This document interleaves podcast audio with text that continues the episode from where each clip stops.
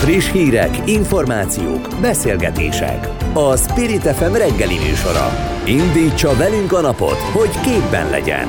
A mikrofonnál Rónai Egon. Jó reggelt kívánok! hét óra hat perc a pontos idő, eltelik két hónap ebből az évből, kétezer-huszonháromból. Ma ugyanis február huszonnyolcadika van, az elemérek névnapja. Isten éltesse őket meg a születésnaposokat is. Budapest környékén mínusz egy plusz kettő fok körül van a hőmérséklet, ilyen borús, de nem csapadékos idő van, és nagyjából ilyen lesz egész nap állítólag. Tehát hallották az imént Szabó Katitól a friss híreket, és a végén az időjárás jelentés. Toró Nikoletta reggeli műsor szerkesztője, az ő nevében is köszöntöm Önöket, Kátai Kristóf pedig a technikáért felel. Én megmondom, hogy mi várható a közeli percekben.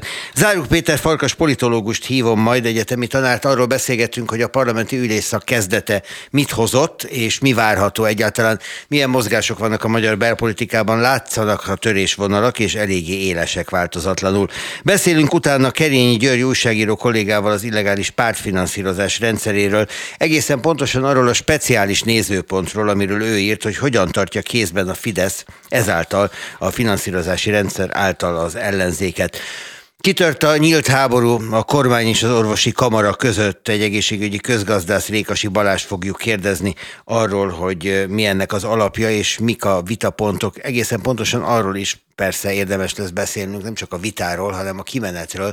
Tehát az egészségügyi kamara különböző ágai, a kamarák különböző ágai elég sok mindent megértek már az elmúlt harminc esztendőben. Ez a mostani egy elég éles változás és elég éles támadás. Aztán Hiller Istvánnal beszélgetünk majd, reményeim szerint nem latinul, de majd meglátjuk, hogy hogy fog köszönni az Országgyűlés em es zé pés képviselője, aki tegnap latinul szólalt fel a parlamentben. És a végén már nem is ennek az órának, a következő órának az elején Balogh Samut, a főpolgármester kabinetfőnökét a budapesti harminc kilométeres tervezett sebességkorlátozással kapcsolatban fogom faggatni, de az már tényleg nyolc óra után lesz. Hol van az még? Addig egy óra, és remélem ezt az órát együtt is töltjük. Spirit ef em kilencvenkettő pont kilenc. A nagyváros hangja. Tegnap megkezdődött a parlament tavaszi ülésszaka. A Belügyminisztérium benyújtott egy törvényjavaslatot, miszerint elvennék a Magyar Orvosi Kamara jogait. Orbán Viktor beszédében elmondta, hogy Magyarország a NATO nélkül nem tudja megvédeni magát. Az ukrán szószóló arról beszélt, hogy szerinte Magyarországra is beférkőzött az orosz propaganda. A telefonnál Zárug Péter Farkas politológus.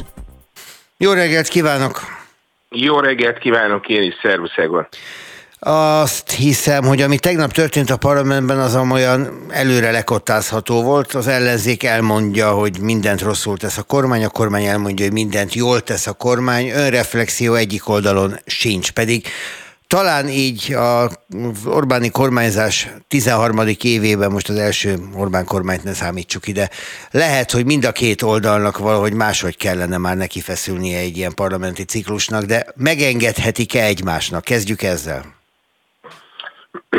Hát nem nagyon engedhetik meg, méghozzá azért, mert a, különösen általában a nyitónapok, azok mindig akár őszi ülésszakról, akár tavaszi ülésszakról van szó, mint most, azok mindig fel kell mutassák a, a, az éppen elmúlt időszaknak a feszültségeit, és mivel a ház elé ilyenkor kerül hosszú idő után, szünetek után jó néhány olyan politikai kérdés, amelyet nem lehet elmulasztani sem kormánypárti oldalon, sem ö, ellenzéki oldalon. Ezért általában azt lehet mondani, hogy tényleg ezek a kezdő ülést megkezdő napok, ezek, ezek, ezek az elmúlt időszaknak az összes feszültségét vagy fontos kérdését be, beviszik a parlamentbe, és ebből adódóan érezzük azt, hogy jaj, hát igen, ezt már az elmúlt másfél-két hónapban már mindent hallottunk, és hát most meg minden hirtelen egy napra összesűrűsödik, Úgyhogy ezért, ezért van ez a bizonyos papír. Jó, akkor mindenki megy a saját kottája szerint. Az, hogy a kormány mindent változatlanul Brüsszelre, a háborúra, a háborús inflációra, a szankciókra fog, az is várható volt természetesen, meg az is, hogy ezt az ellenzék tagadja. De érdemes-e, és akkor most egy kicsikét időzünk el az ellenzéki retorikánál, érdemes-e az ellenzéknek erre a vonatra ismét felülnie? Nem érdemesebb egy ilyen óriási kampány után, amit a kormány az elmúlt hónapokban ez irányban tehát inkább elengedni ezt a kérdést, és valami másra, vagy valahogy máshogy koncentrálni a gazdaságra? Hát ez mindig, mindig dilemma, hogy, hogy milyen technikával, taktikával és stratégiával nyúl a, akár bármilyen problémához az ellenzék. Azért az tény, hogy, hogy a hazai infláció az, az európai inflációs hullám mellett is egy átlagosnál magasabb inflációt mutat, tehát itt azért a kormány felelősségét természetesen föl lehet vetni, amire aztán természetesen megjött a miniszterelnöki válasz. Hogy azért mondom, hogy megyünk a teljesen megszokott és szokásos mederben. Abszolút szokásos mederben, hogy, hogy hát túlárazott azért az, hogy ő mondjon le. Ugye ezt válaszoltam az azonnali kérdések órájában, ami meg, ami meg abból a szempontból igaz, hogy nincs akkora társadalmi elégedetlenség a kormányzás munkájával szemben. Megértő a társadalom, nincsenek tömegtüntetések, hogy, hogy mi miért van és ezért a kormányt hibáztatják, hanem a társadalom nagyobbik része elfogadja a kormánynak a válaszát, hogy olyan különleges politikai helyzet van Európában. Amitől nálunk kétszer a... rosszabb, mint máshol. E, igen, igen, ez egy furcsa dolog, ez a kommunikáció maga, a politikai kommunikáció. I- igen, de mégis ugye a politikai kommunikáció akkor működik, amennyiben a társadalom azt elfogadja. Jelen esetben pedig ez van. Hadd kérdezzek két nagyon konkrét dologról. Az egyik az, ami jól látszik, hogy a Belügyminisztérium az a szervezet, amelyik a rendvédelmen túl a társadalmi rend védelméért is felel Orbán Viktor fejében. A egészségügy a következő olyan területe jelek szerint az oktatás után, ahol a Belügyminisztérium telitalpal lép bele a rendszerbe, és most ugye itt nagyon konkrétan kibontakozik a Magyar Orvosi Kamara és a bé em között egy vita, ami nyilván nem e két szervezet közötti vitát képezi le elsősorban, hanem az orvostársadalom és a kormányzat közötti, de mégis, mintha erre szűkülne. Ö... A konfliktust, hogyha látjuk, hogy van egy kamara, amelyik képes, és van a kezében egy olyan ö, ellenállási lehetőség, azáltal, hogy az orvosok nem írják alá az új ö, szerződést, illetve letétbe helyezik a, a, a régi ügyeleti szerződésüket, ennek a felszámolása most a cél. Ez teljesen nyíltan egyértelműen hatalmi cél, és ez pedig megint azt hozza el, ami a tanároknál is felvetődött, hogy mi a társadalmi szolidaritás. Ha megérti azt, hogy a, a, a társadalom, az emberek, hogy ez valakinek valamilyen jogának a szándékos csorbítása annak érdekében, hogy ő ne legyen képes ellenállni, ezzel szolidáris a társadalom, vagy nem. A tanárok esetében elindult valamiféle szolidaritás, de aztán magukra maradtak, és továbbra is küzdik a magukét. E, nagyon tartok attól, hogy, hogy az orvosi kamara esetében is hiába értettük meg, hogy ez egy, egy nagyon-nagyon fontos társadalmi csoport jogainak a megkurtítása azért, hogy ne legyen képes ellenállni, ezzel együtt a szolidaritás hiányozni fog, és a hatalom pedig vonul előre. Hatalomtechnika mindenáron.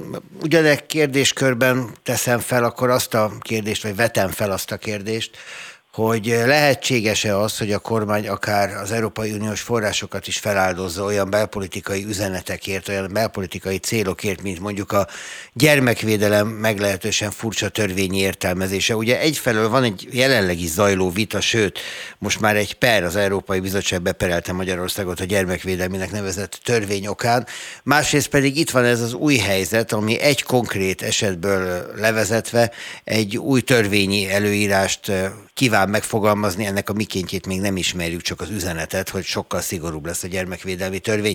Miközben most is az, és éppen ez a megfogalmazás az, ami az Európai Bizottságnak most is baja, amit a korábbi törvény tartalmaz. Ebben, ebben azt hiszem, hogy ez, ez egy nagyon-nagyon fontos kérdés, és a, a A kormányzat szándékát etéren én a magam konzervatív nézőpontjából ö, én támogatni tudom. Ö, az, hogy aztán ez konkrétan törvényként ö, hogyan fog lecsapódni, és ez hogyan harmonizálható, vagy hogyan nem harmonizálható az Európai Uniós elvárásokkal, az egy másik táltészta. Ö, a napokban röppent föl a hír, hogy ö, a, a Japánban is fel kívánják emelni a szexuális együttlét kapcsán a fiatalkorúaknak a korhatárát. Ott nagyon alacsony, a világon talán az egyik legalacsonyabb, tizenhárom év a beleegyezés korhatára. Tehát én nálunk egyébként tizennégy. Nálunk tizennégy, másút van, ahol tizenöt tizenhat, de van, ahol tizennyolc. Tehát én azt hiszem, hogy ez egy élő kérdés, fontos kérdés. Itt a miként lesz nyilván megint ebben a nem vita hiszem, alapja. Hogy, hogy Bocsánat? Itt nyilván a mikéntje lesz a vita alapja, tehát ötgyerekes apaként én is azt gondolom, hogy a gyermekvédelem egy alapvető kérdés, és mindent meg kell tenni a gyerekeink igen, szexuális, mondom, lelki hogy, és hogy, mindenfajta fejlődésére. Feláldoz... A megoldás nem a kérdés hiszem, a... mindig.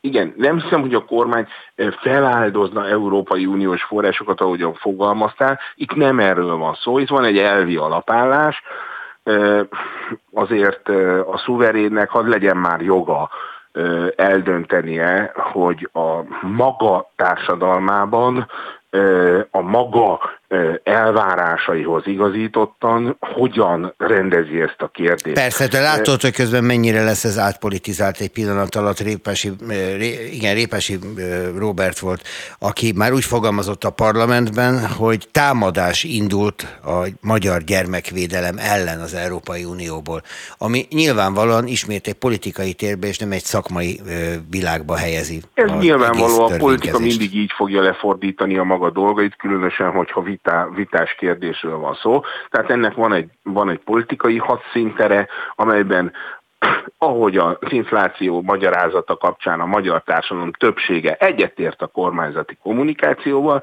és ezzel a politikai interpretációval, és van egy szakmai háttere, amelyet viszont valóban megnyugtatóan kellene rendeznie, és én azt elfogadom, hogy ebben a szuverén akarata elsődleges legyen, mintsem az unió akarata. Hát a csomópontokat, amik tegnap megmutatkoztak, át is beszéltük. Köszönöm neked, hogy itt voltál velünk. Zárug Péter Farkas politológus, egyetemi tanár beszélt az előzőekben itt az Aktuálban. Köszönöm, szervusz! Nagyon szépen köszönöm, szép napot kívánok mindenkinek! Spirit ef em kilencvenkettő pont kilenc A nagyváros hangja. Milyen politizálás várható egy párttól, amelynek elitje nem független a versenytársaitól? Teszi fel a kérdést a Szabad Európa. A pártfinanszírozás szürke zónájáról szóló cikksorozatuk befejező részében számba vették azokat a technikákat is, amelyek fogottá tesznek politikusokat. A részletekről Kerényi György újságíróval beszélgetünk.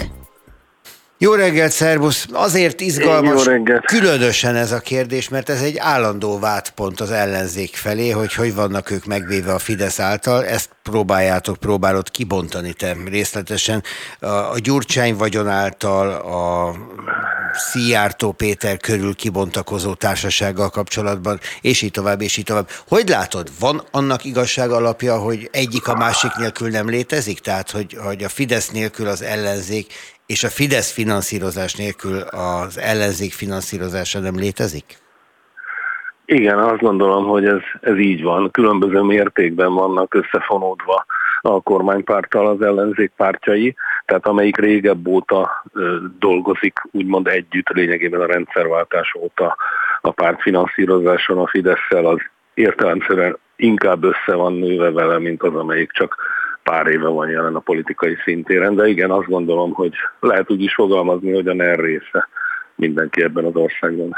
Sokakat meg fog lepni, és nyilván a, különösen az elkötelezett dé ká-sokat fel is háborítja majd, hogy hogyan vonod be ebbe a körbe a Gyurcsány családot, az úgynevezett Gyurcsány klánt, mert hogy ők a másik oldalon, épp úgy, mint az egyik oldalon Orbán Viktor, az érinthetetleneknek látszó köre. De mégis te úgy érzed, hogy ez a két világ, ez végül is összeér? Már a Gyurcsány és az Orbán? Igen, igen, igen. Igen, bár azért óvakodtam attól, hogy határozott állítást tegyek, azt gondolom, hogy inkább egy olyan aspektusra igyekeztem a dé ká, illetve Gyurcsány Ferenc kapcsán felhívni a figyelmet, hogy nem szoktak számolni Gyurcsány Ferenc vagyonával, hogy az, az, az is azért szerepet játszik szerintem a Fidesszel való kapcsolatban, és ott inkább egy politikusnak a szerepét akartam kiemelni, nem én, hiszen hát tudod, én ezt úgy készítettem, hogy negyven emberrel interjúztam, és amely állítások megállónak tűntek, mert többen egymástól függetlenül is állították, azokat vettem csak bele. Voltak olyan esetek, amikor mindkét egymást cáfoló állítást is közé tettem, szóval, hogy Oláh Lajost szokták ilyen hídembernek mondani a dé ká és a, a, a Fidesz között. Az tulajdonképpen az egy politológiai közhely, hogy, hogy a Fidesznek úgy van szüksége Gyurcsány Ferencre, mint egy falat kenyérre. Hát ezt láttuk minden választáson. Az em es zé pé az a párt, amelyik egyrészt ezerkilencszázkilencven óta küzd a Fidesszel, másrészt pedig amelyet a leggyakrabban szokás úgy emlegetni, mint amelynek vannak közös üzletei, közös ügyei. Ugye emlékszünk még a hetven harminc megállapítás teljesen közkeletű, és a városi igen, legendában igen. igen, a városi legendában teljesen megalapozottnak látszó rendszerére. Ez ugye kétezer-tízben felbomlott. Innentől kezdve te hogy látod a két párt kapcsolatát? Ha egyáltalán elfogadjuk azt, hogy a korábbi az ilyen volt.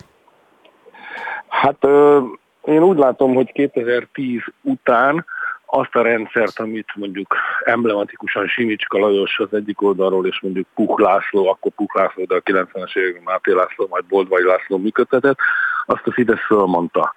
Tehát azzal, hogy kétharmada lett, nem érezte szükségét annak, hogy hogy továbbra is fönntartsa az ellenzékét, és akkor minden pénz megvonódott, nem kapott ezekből a biznisz lehetőségekből. Ez tartott egy pár évig, azóta azért ez, ez föloldódott, ezt maguk em es zé pés politikusok is mondták, egyikük mondta, hogy tizenkilenc óta, hogy fogalmazott, megint mód van kisebb gazdasági hátország építésére az ellenzéknek.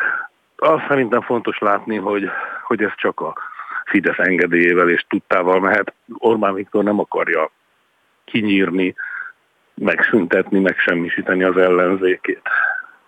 Az, hogy, az, hogy egy pártnak, hogyha nem akar egy pártrendszert mutatni kifelé, diktatúrának láttatni azt, amit, amit épít, szüksége van ellenzékre, ez a napnál is világosabb, de az embernek olyan érzése van, hogy mégis, hogyha valami pénz feltűnik az ellenzék házatáján, azonnal odalép a Fidesz és megkérdő, hogy hogy van, honnan van, hogy lehetséges ez, miféle törvénytelen módon történik. Ugye látjuk most a, a dollár, dollár baloldal kifejezést elburjánzani az ellenzéki oldalon is lassan, pontosan emiatt.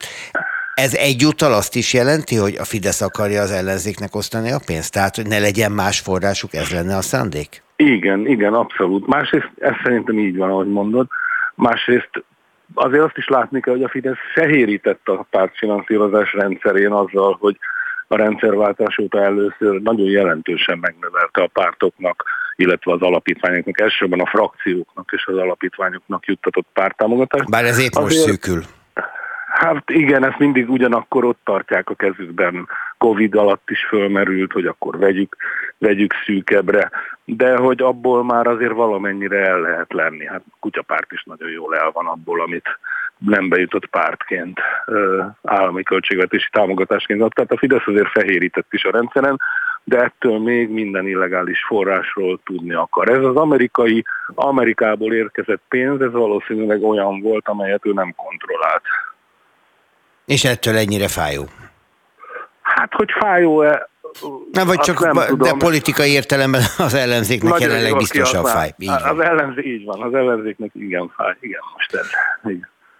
Hosszan írsz arról, hogy a, a szolgálatok milyen módon vannak jelen a pártok életében, és hát egyfelől elég furcsa és meglepő, hogy, hogy ez ennyire, hogy mondjam, ennyire tudható, hogy ebből ekkora anyag készülhet, hogy ennyien szólalnak meg erről, hogy ennyi ténynek látszó állítást tudtál összeszedni. Furcsa. A másik pedig, hogy szintén meglepő voltak éppen az embernek, hogy a pártok ezt milyen belenyugvóan tűrik, hogy voltak éppen minden Pintér Sándor belügyminiszter kezében fut össze, hanem Rogán Antalnál vagy másoknál. Igen, igen. Hát különböző mértékben. Régen is tűrték, régen volt egy ilyen szemérem a pártvezetésben, pártok elitjében, legfelső vezetésében csinálják a fundraiserek, a pénzfelhajtók, én inkább nem is akarok tudni róla, már hogy konkrétan hogyan történik. Most ez már nem egészen így van, és hát azért a politikai elit is jelentősen kicserődött. Egyébként nem csak itt, a határon túli magyarok körében is elég jól meg lehetett figyelni, hogy amíg a kilencvenes években inkább értelmiségiekből, csészek, filozófok, stb.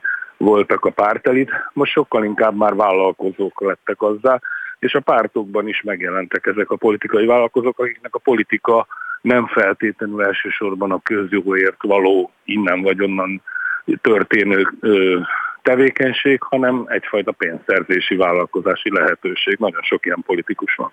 Jól foglalom össze az írásod lényegét, amely igen tartalmas, tehát nyilván egy mondatos összefoglaló az, az méltatlan hozzá, hogy voltak éppen azon múlik a pártok e, sorsa, jó léte vagy rosszabb hétköznapi élete, akár egyébként egy választási részvétele is, hogy a Fidesz maga hogy gondolkozik róla éppen? Most utalok a Jobbik, hát Jobbiktól elvont irgalmatlan összegre, vagy az em es zé pé kiszállítására, és aztán kiengedésére, és így tovább. Igen, igen, ez, ez az állításod is, igen. Azt gondolom, hogy ez helytálló. Láttuk azért a Fidesz eddigi működésében, hogy főleg amíg a centrális erőteret működtette, magyarán, hogy tőle balra is, jobbra is legyen egy nem túl erős ellenzék, hogyha valamelyik nagyon meggyöngült, akkor azt fölhúzta. Adott esetben úgy is, hogy fiha forrásokat engedett neki, de voltak ennek olyan eszközei is, hogy hogyan támadja, vagy nem támadja. Hát itt van például mondjuk Oláh Lajost, azt nem nagyon támadják, miközben a dé ká azért alapvetően hazavárulók pártjaként van elkönyvelve. De hát írsz Molnár Zsoltról is, az em es zé pé erős emberéről, aki szintén állandó belső támadás alatt is áll, de mégis még ott van a helyén. Igen, igen, igen. Hát ő, ő az egyik fundraisere az em es zé pének, és hát ebben a rendszerben, ahol, ahol hát a Fidesz azért egész iparágakat szállt meg, vagy foglalt el különböző módokon, éppen most megint történik, egy látjuk. Nyilvánvaló, hogy ezek a fundraiserek nem tudnak a, a Fidesz nélkül működni. Az a nagy kérdés, hogy ezért milyen politikai árat adnak. Mert hogyha ha nem adnak, tehát hogyha a pénzért cserébe nem politikai, mondjuk így szavazok, úgy szavazok, árral fizetnek, akkor hát tulajdonképpen el is lehet tekinteni. Szóval nem lehet, mert azért ezek közpénzek és a mi adóforintjaink, de hogyha politikai árral fizet, az egy más minőség. Azzal zárod az írásod, hogy furcsa az a rendszer, ahol egy politikus meg tudja választani, hogy ki legyen az ellenzéki ellenfele a választáson. A mi rendszerünk ilyen? Igen, igen, erre, erre meggyőző bizonyítékot szereztem, csak nem akartam leírni azt, hogy, hogy hol történt ez. Tudomásom szerint, mert azzal bukott volna a forrásom. Köszönöm, hogy beszéltél erről velünk. A szabad európa pont hu-n megtalálják a teljes írást, ugye ez most már egy három részes anyag. Folytatod? Hát szerintem így komplexen már nem, egy-egy szálat tervezek tovább vinni belőle. Kerényi György, köszönöm szépen. Köszönöm szépen. Szervusz. Szervusz. Friss hírek, információk, beszélgetések. A Spirit ef em reggeli műsora. Indítsa velünk a napot, hogy képben legyen. A műsorvezető Rónai Egon. A Belügyminisztérium törvényjavaslatot nyújtott be a Magyar Orvosi Kamara jogainak csökkentéséről. Eltörölnék a kötelező kamarai tagságot az egészségügyi dolgozók esetében. Ezután a MOK hétfő délután arra kérte az orvosokat, hogy aki komolyan gondolja, adja be az önként vállalt túlmunkaszerződés felmondását. Vendégünk Rékassy Balázs orvos, egészségügyi közgazdász. Jó reggelt kívánok! Ez nyílt harc, ha jól gondolom, a két oldal, az orvostársadalom és a kormányzat között. És igen, lényegében igen. Azt az utat választotta a kormányzat, hogy a Belügyminisztérium felhasználásával kiüríti, kiüresíti a Magyar Orvosi Kamarát. Hát igen, ez, ez, ez egy olyan, mint egy, egy, egy vita, amely nem kulturált emberek között zajlik tárgyalóasztal mellett, hanem sokkal inkább egy ilyen besértődök, és ebből mindenki vesztesen jön ki. Én azt gondolom, hogy, hogy, hogy itt egy teljes besértődés van a kormány részéről. Az orvosi kamara tényleg nem pár orvosból áll, hanem az orvosok teljes ö, ö, csoportját képviseli, hiszen egy demokratikusan megválasztott szervezet, és ö, ö, a célja nem az, hogy ne legyen egészségügyi reform, hanem egy olyan egészségügyi reform legyen, amely tényleg egyeztetve van az orvosokkal, hiszen az orvosok azok, akik a rendszerben élnek, és ők azok, akik igazán tudják, hogy, hogy, hogy, hogy mi az, ami működik és elfogadható. Igazából a besértődés oka az most az, hogy az orvosi kamara azt mondta, hogy avval tiltakozzanak a tagok a nem egyeztetett változtatások ellen, hogy nem írják alá a Győr-Sopron megyében most március elsejében induló ügyeleti, háziorvosi alapellátási ügyeleti ö, szerződéseket, és ezt valóban nem tudja a kormány a helyi háziorvosok segítségével elindítani. Az lenne a lényege ennek az új rendszernek, ami az egészségügyi államtitkárnak talán az eddigi legjelentősebb változtatása a rendszeren, hogy a házi orvosok lennének azok, akik az o em es helyére lépnek, és a sürgősségi ellátásban sokkal nagyobb szerepet vállalnak. Viszont az o em es szervezni az ő munkájukat. Igen, igen, igen, igen.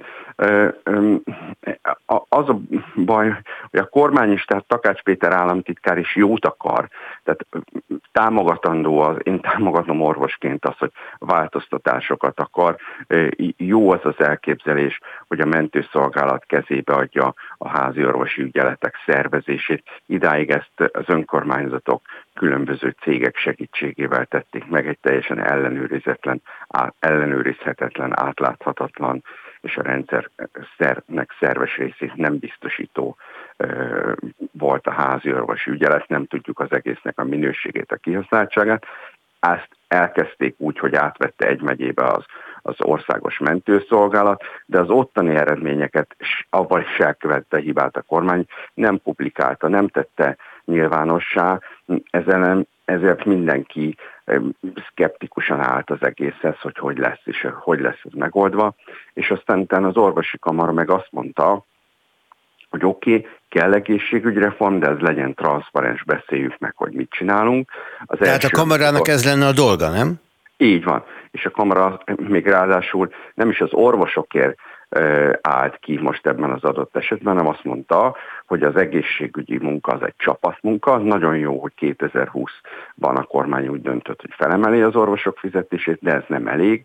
A szakdolgozók fizetését, a nővérek fizetését is fel kell emelni, hiszen nem lehet, hogy csak az orvos állott a műtőbe, és nincsen mellette műtősnő, aneszteziológus asszisztens, stb. stb.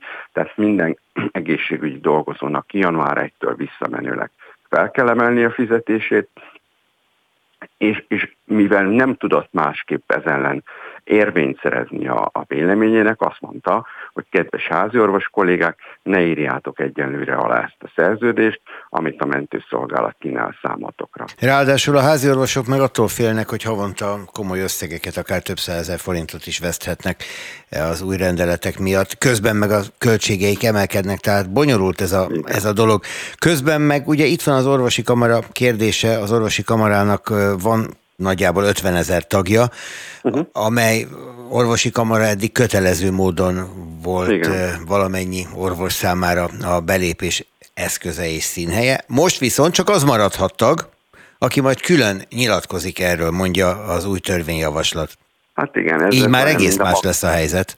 Igen, ez a magánnyugdíjpénztárak is így lettek kvázi kivéreztetve, vagy megszüntetve, hogy mindenkinek magának kellett nyilatkozni, és közben indult egy olyan propaganda, hogy majd az állam jobb gazdája lesz. Aztán tudjuk, hogy mi lett abból. A nyugdíjpénztáraknak. Most itt nagy kérdés, hogy hány olyan orvos van, aki nem csak a mindennapi munkáját végzi, és elmerül a, a betegellátás, vagy a saját munkája a feladataiban, hanem látja azt, hogy kell egy olyan képviseleti szervezet, amely, amely őket képviseli, és tényleg ért az egészségügy. Tehát, hogy az orvosi kamara nem lázad minden változtatás ellen, pont azt mondja, hogy kell egészségügyi reform, szükség van arra, hogy tovább lépjünk, hiszen a jelenlegi rendszer nem megoldás, egy, egy széteső egészségügyünk van, ahol elveszett az orvosok motivációja, ahol nővérhiány van, ahol a magánellátás, az állami ellátás kárára terjeszkedik, egyre kiszolgáltatottabbak a betegek. Tehát mindkét fél elvileg jót akart, de a kommunikációjuk az teljesen elcsúszott, és ennek látjuk most a kárát, ami azt gondolom, hogy egy nagyon rossz irány, hiszen, hiszen nem lehet az, hogy Hogy, hogy érdekvédelmi szervezet nélkül maradnak az orvosok. Hát meg, etikai, meg etikai szervezet nélkül, mert hogy az etikai ügyeket a törvény az egészségügyi tudományos tanácshoz irányítaná. Na ott Pintér Sándor nevezi ki és felügyeli a tagokat, a levelezési cím a belügyminisztérium, tehát gyakorlatilag az etikai kérdések az, hogy kit messzelnek el és kit nem, az gyakorlatilag kormány döntésé egyszerűsödik. De valamit hadd jegyezzek meg, kétezer-hatban, amikor Hiller István volt a Magyar Orvosi Kamara vezetője, akkor is hasonló helyzetbe került a, a kamara, akkor a Gyurcsány kormány szüntette meg a kötelező kamarai tagságot.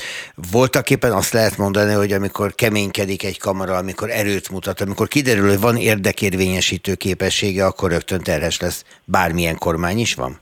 Hát azt kell, hogy mondjam, hogy, hogy igen. Miközben miközben egy demokráciának az alapvető szempontja az, hogy a felek leülnek és megvitatják, és lehet, hogy egy kompromisszus megoldás kell, hogy szülessen bizonyos kérdésekben, de én el tudom képzelni, hogy a hatalomnak ez minden helyzetben ez, ez, ez, ez, ez csak hátráltatja a saját elképzeléseit, és itt, ahogy ön is említette a jelen helyzetben, Egy, egy kvázi egy koholt vád született, egy, egy nem igaz ö, ö, magyarázat születik erre az egészre, nem szerint az az, hogy a kormány avval vádolja az orvosi kamarát, hogy etikai fegyelmi eljárással fenyegeti azokat a tagokat, akik nem írják alá, akik alámerik írni a, a, a szerződéseket, miközben a kamara azt mondja, hogy ez egyáltalán nem igaz, neki semmiféle joga és lehetősége nincs megfenyegetni, és nem is akarta megfenyegetni a, a, a tagjait, akik alá mernék írni a szerződéseket. Tehát egy, egy, ez egy, igazából egy nem, nem igaz indoklás merült fel avval, hogy most ezt sürgősséggel be kellett terjeszteni, ezt a törvényterjezetet Semmi Zsolttal által tegnap este, és éppen ma reggel, ha minden igaz, akkor ezt már el is akarják fogadni. Hát, hogyha így akarja a kormány, akkor az így is lesz, a kétharmad erre például hibátlan. Azt mondja az orvosi kamara, hogy minden jogi eszközt megragad arra, hogy ezt megakadályozza, vagy visszaléptesse a kormányt az eredeti helyzetbe. Hát ez elég kevés jogi eszköze maradt, az Alkotmánybíróság, meg az Európai e, Bíróság, és hát ugye mind a kettő hosszú évek, e, mire valamiféle döntésre jut, hogyha úgy akarják. Addigra az orvosi kamara tagsága vagy megmarad, vagy nem, vagy lesz ereje, vagy nem, vagy lesz bevétele, vagy nem. Eldőlt a kérdés, hogy mit csinál a kormány? Hogy hogy alakítja át az egészségügyet? Hát ez nagyon... Igazából a kormány lehet, hogy ez a kérdés eldőlt, és, és, és szét, sikerül szétvernie az orvosi kamarát, de akkor sem hiszek abba, hogy lehet egészségügyi reformot csinálni azok nélkül, akik a rendszerben élnek, a rendszert ismerik, benne dolgoznak nap, mint nap. Tehát, tehát erőből a, a, a résztvevők nélkül nem lehet semmiféle változtatást. Hát ez lesz a nagy kérdés. Ugye az orvosi kamara most azt mondja, hogy a felmondást érvényesítsék. hogyha úgy akarják a tagok, és ne, ne csak egyszerűen függesszék fel a hát, igen, illetve, hát, illetve a másik fontos az az, hogy, hogy nyilatkozzon, minél több orvos nyilatkozzon arról, hogy ő változatlanul kamarai tag szeretne maradni. Ez, ez nagyon kérdéses, hogy, hogy a tagoknak a hány százaléka lesz, aki, aki erre hajlandó és, és eléggé tudatos ahhoz, hogy, hogy, hogy fontos számára az, hogy képviseljék a saját érdekeit. Doktor úr, köszönöm szépen. Rékassy Balázs orvosegészségügyi közgazdász volt itt a vonalban. Viszont hallásra. Én is azt tudom mondani minden hallgatónak, hogy maradjon egészséges, amíg csak tudja, egy ilyen nehéz helyzetben. Szép napot kívánok. Bármilyen helyzetben maradjon egészséges, nehézben, így könnyűben, van. Mindig. Köszönöm, így van, minden jót. Így van, köszönöm, viszont hallásra. Spirit ef em kilencvenkettő pont kilenc. A nagyváros hangja. Latinul szólalt fel Hiller István a parlament hétfői ülésén. Rétvári Bence ezt követően csalódását fejezte ki. Értelmezése szerint Hiller István viccet csinált a magyar történelemből. Vendégünk Hiller István, az em es zé pé országgyűlési képviselője. Bonum mane, salutate! Jó reggelt! Jó reggelt!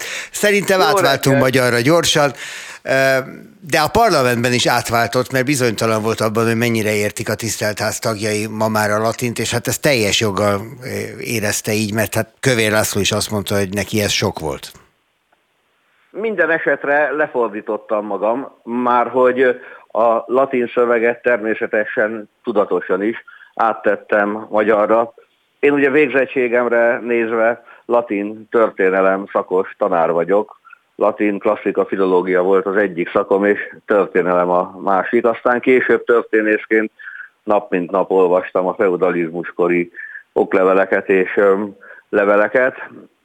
Az apropót az adta, hogy mégiscsak sikerült kétezer-huszonháromba, egészen pontosan a törvény szerint kétezer-huszonkettőbe, visszatérni a vármegye és a főispán elnevezésekhez. Én nemhogy nem sértem a magyar történelmet, hanem őszintén gondolom és hiszem, hogy a mai magyar országgyűlés tagjai közül az egyik olyan vagyok, aki az átlagnál jobban ismeri, már éppen a, a munkám, az korábbi történészi tevékenységem miatt, és kimondottan tisztelem. Szeretem, ahogy szeretem ezt az országot, és szeretem a magyar történelmet.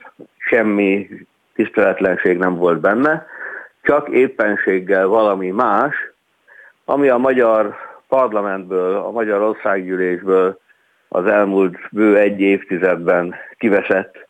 A humor, az irónia ugyanis a politikában is őshonos, csak éppenséggel az, aki ezt nem érti, sem a humort, sem az iróniát, az vagy valami egészen másfajta hatalomgyakorlásban gondolkodik, mint amit demokráciának neveznek, vagy pedig egy száraz csont, az pedig nem annyira jó sem emberként, és különösképpen nem politikusként.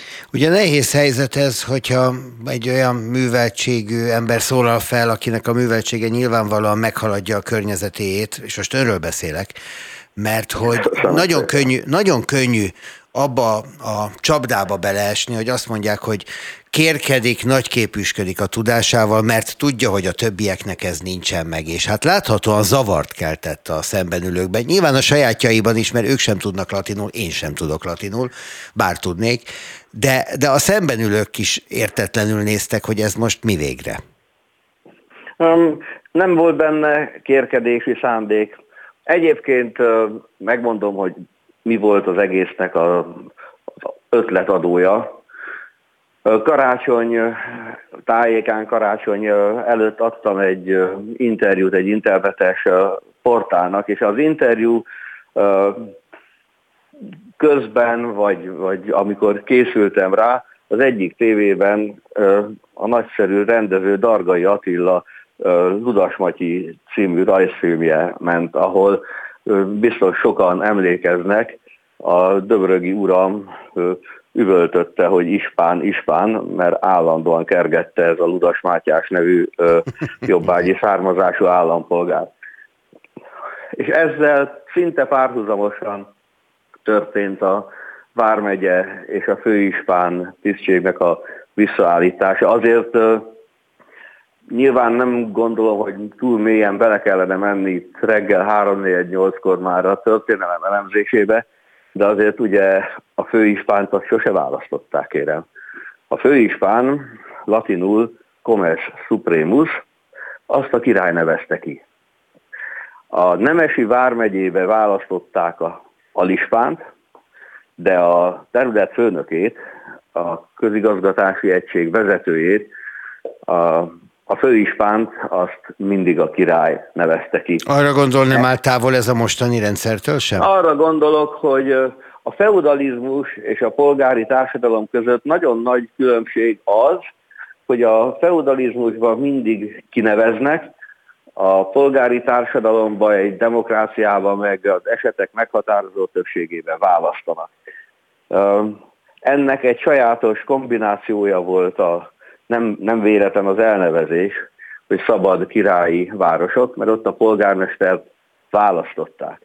Egyébként meg a feudalizmus, amelyik nyelvében, a mi történelmünkben mégiscsak a magyar államalapítástól kezdődően nyolc és fél évszázadon keresztül a latint hivatalos nyelvként viselte és használta, ugye ezernyolcszáznegyvennégyig erősen összefonódik a helyi közigazgatás és a helyi döntéshozatallal.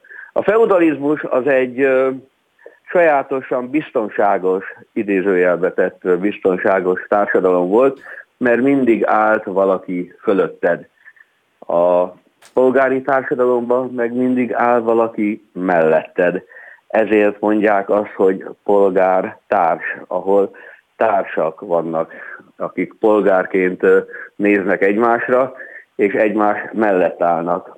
A feudalizmus meg egy sajátos hierarchia, amikor is mindig van, ahogy mondtam, valaki fölötted, de azért kérem, a nemesi vármegye, az a magyar társadalom kilenc, azaz kilenc százalékát jelentette, ennyien voltak nemesek az országban. A szabadkirályi városok társadalma durván két százalékot tett ki, ebből következően jól látható, hogy majdnem kilencven százaléka ennek a társadalomnak falvakban élő alávetett jobbágy volt. Na, a nemesi vármegye tehát úgy nézett ki, hogy durván kilencven százaléknyi jobbágy és nyolc-kilenc százaléknyi nemes. Ezeknek az élén állt a király által kinevezett főispán, aki a beadványokat, a jelentéseket és egyáltalán a közigazgatás egészét sok-sok-sok évszázadon keresztül latinul ö, vitte és kellett, hogy vigye. Ezt megjeleníteni a Magyar Országgyűlésben, amikor kétezer-huszonkettőben törvény, majd kétezer-huszonháromtól a valóság is, hogy főispánok vannak ismét Magyarországon. Nem a magyar történelem ö, megsértése, sokkal inkább az a féltés, hogy a magyar történelemben szintén jelenlevő polgári vonások, a polgári társadalom az, hogy emberek egy, mi egymás mellett, és nem hierarchikusan egymás alatt fölött állunk, ez minthogyha háttérbe szorulna. Azt mondtam, hogy egy másik témát érintsek, és köszönöm a történelem leckét, mert hogy ránk fért. Jó reggelt! Jó reggelt! Szóval azt mondta tegnap Orbán Viktor, hogy szívesen reagálna em es zé pés javaslatokra az azonnali kérdések órájában, de nem volt olyan, amire érdemes lenne reagálnia. Ez az em es zé pé valósága, vagy az em es zé pé lenézése? Hát ugye ez egyáltalán nem igaz. Történetesen az azonnali kérdések órájában, illetve a miniszterelnöki évadnyitó körben, a frakcióvezetői reagálásban Tóth Bertalan egy nagyon is fontos, és az elmúlt napokban, hetekben általunk sokszor megbeszélt és megvitatott témát vetett, vetett föl, tudniillik az ársapkák megtartása, és az ársapkák kiterjesztése bizonyos alapvető élelmiszerekre. Ezt mi szakértők bevonásával kiszámoltuk, a frakcióvezetőnk Tóth Bertalan pedig előadta, az elkövetkező napokban pedig még részletesebben fogjuk elmondani. Sőt, azt is szívesen elmondom, hogy ennek kapcsán az em es zé pé vezetői, szakértői országjárásba kezdenek. Az ország számos pontján fogjuk elmondani, hogy mit értünk, hogyan gondoljuk ezt a dolgot.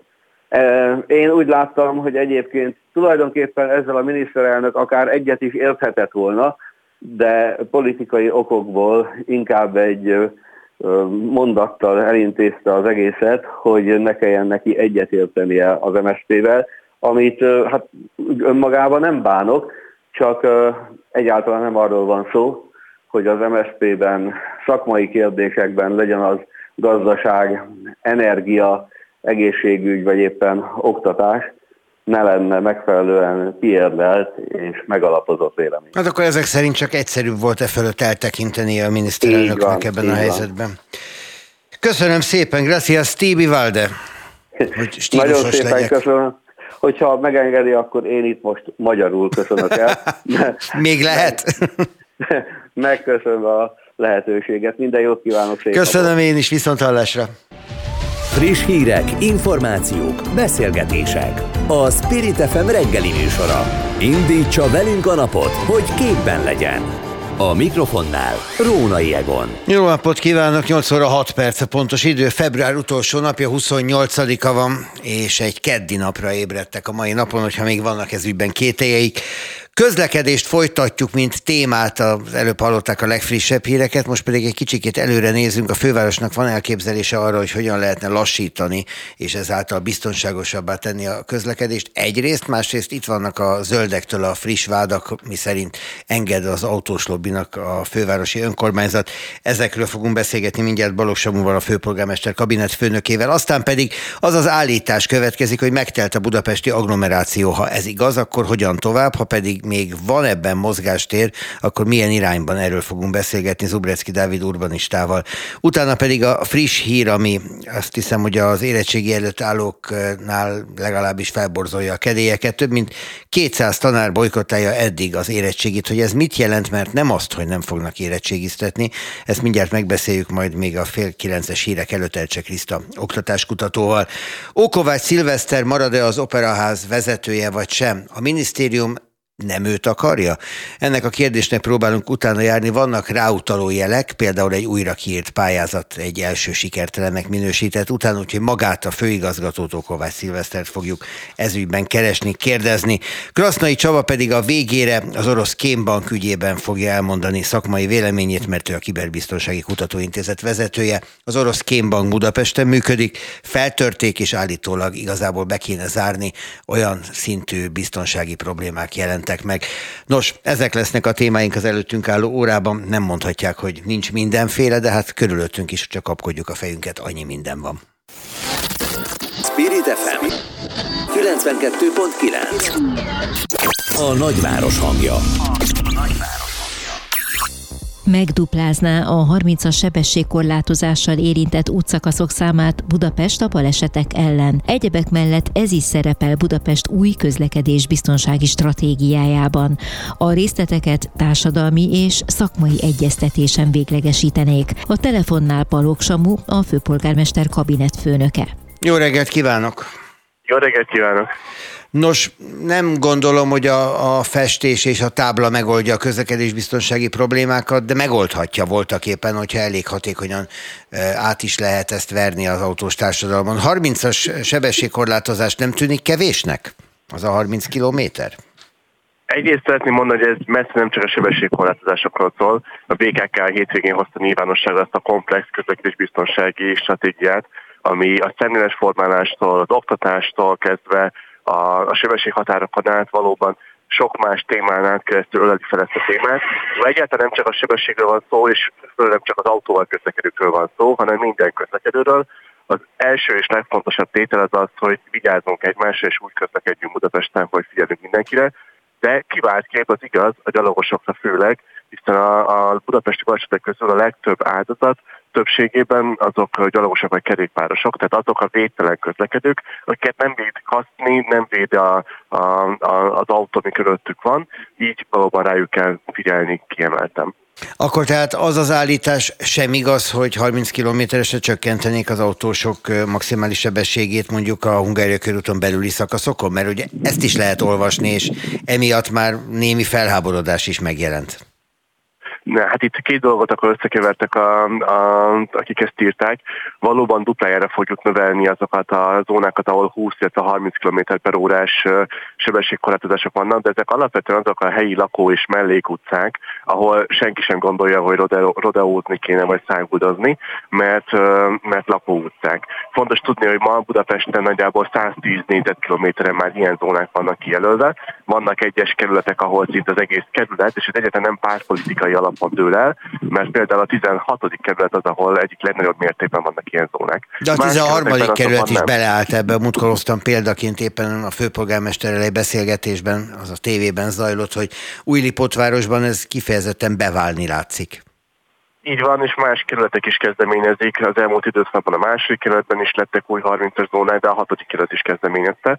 Tehát ez helyben a lakóutcák szempontjából mindenhol támogatott.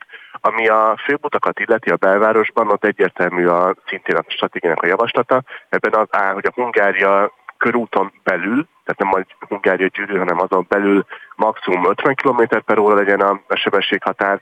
A nagykörúton és azon belül pedig maximum negyven. És nyilván a mellékutcákban ott is harminc kilométer per óra. Szerintem azt nagyon fontos rögzíteni, hogy ha az ember belegondol, hogy hogyan közlekedik, reggel elindul otthonról autóval, akkor csak néhány percet tölt ilyen helyi mellékutcákon, jó esetben, ahol alacsonyabb a sebességhatár. Utána azokon a főútokon haladunk, ahol magasabb.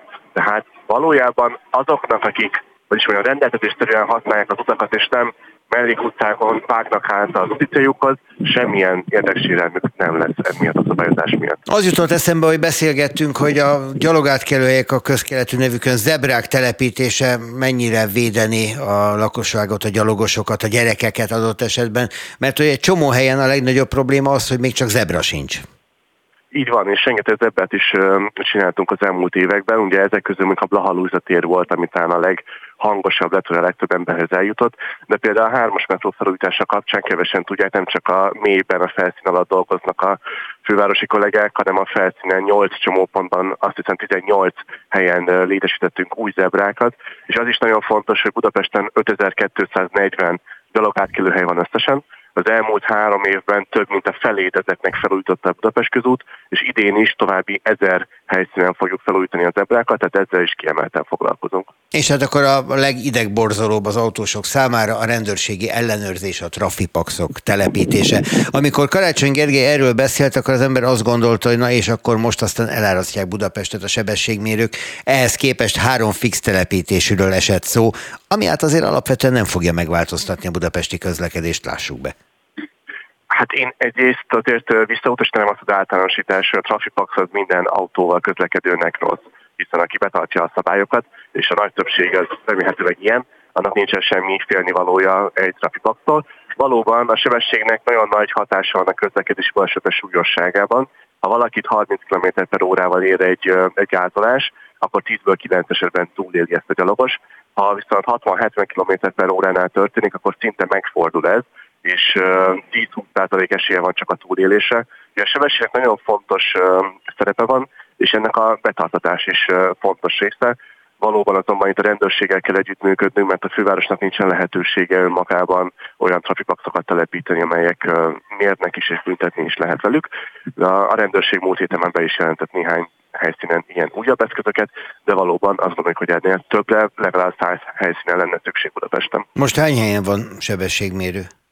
Most néhány helyszínen van csupán. Ezért kell ezt növelni, mert uh, egyébként aki vezet Budapesten, azt pontosan tudja, hogy azokon a helyszíneken uh, lassabban vezet, uh, épp ezért ennek a hatása miatt szükséges máshol is Budapesten. Igen, szerintem azt a, mindenki ismeri, aki autózik, hogy a sebességmérő környékén száz méterrel előtte, mögötte lelassul a forgalom, aztán hirtelen kilőnek az autósok, mert túl vannak rajta. Nyilván ez rendőrségi kérdés elsősorban, meg ellenőrzés kérdése.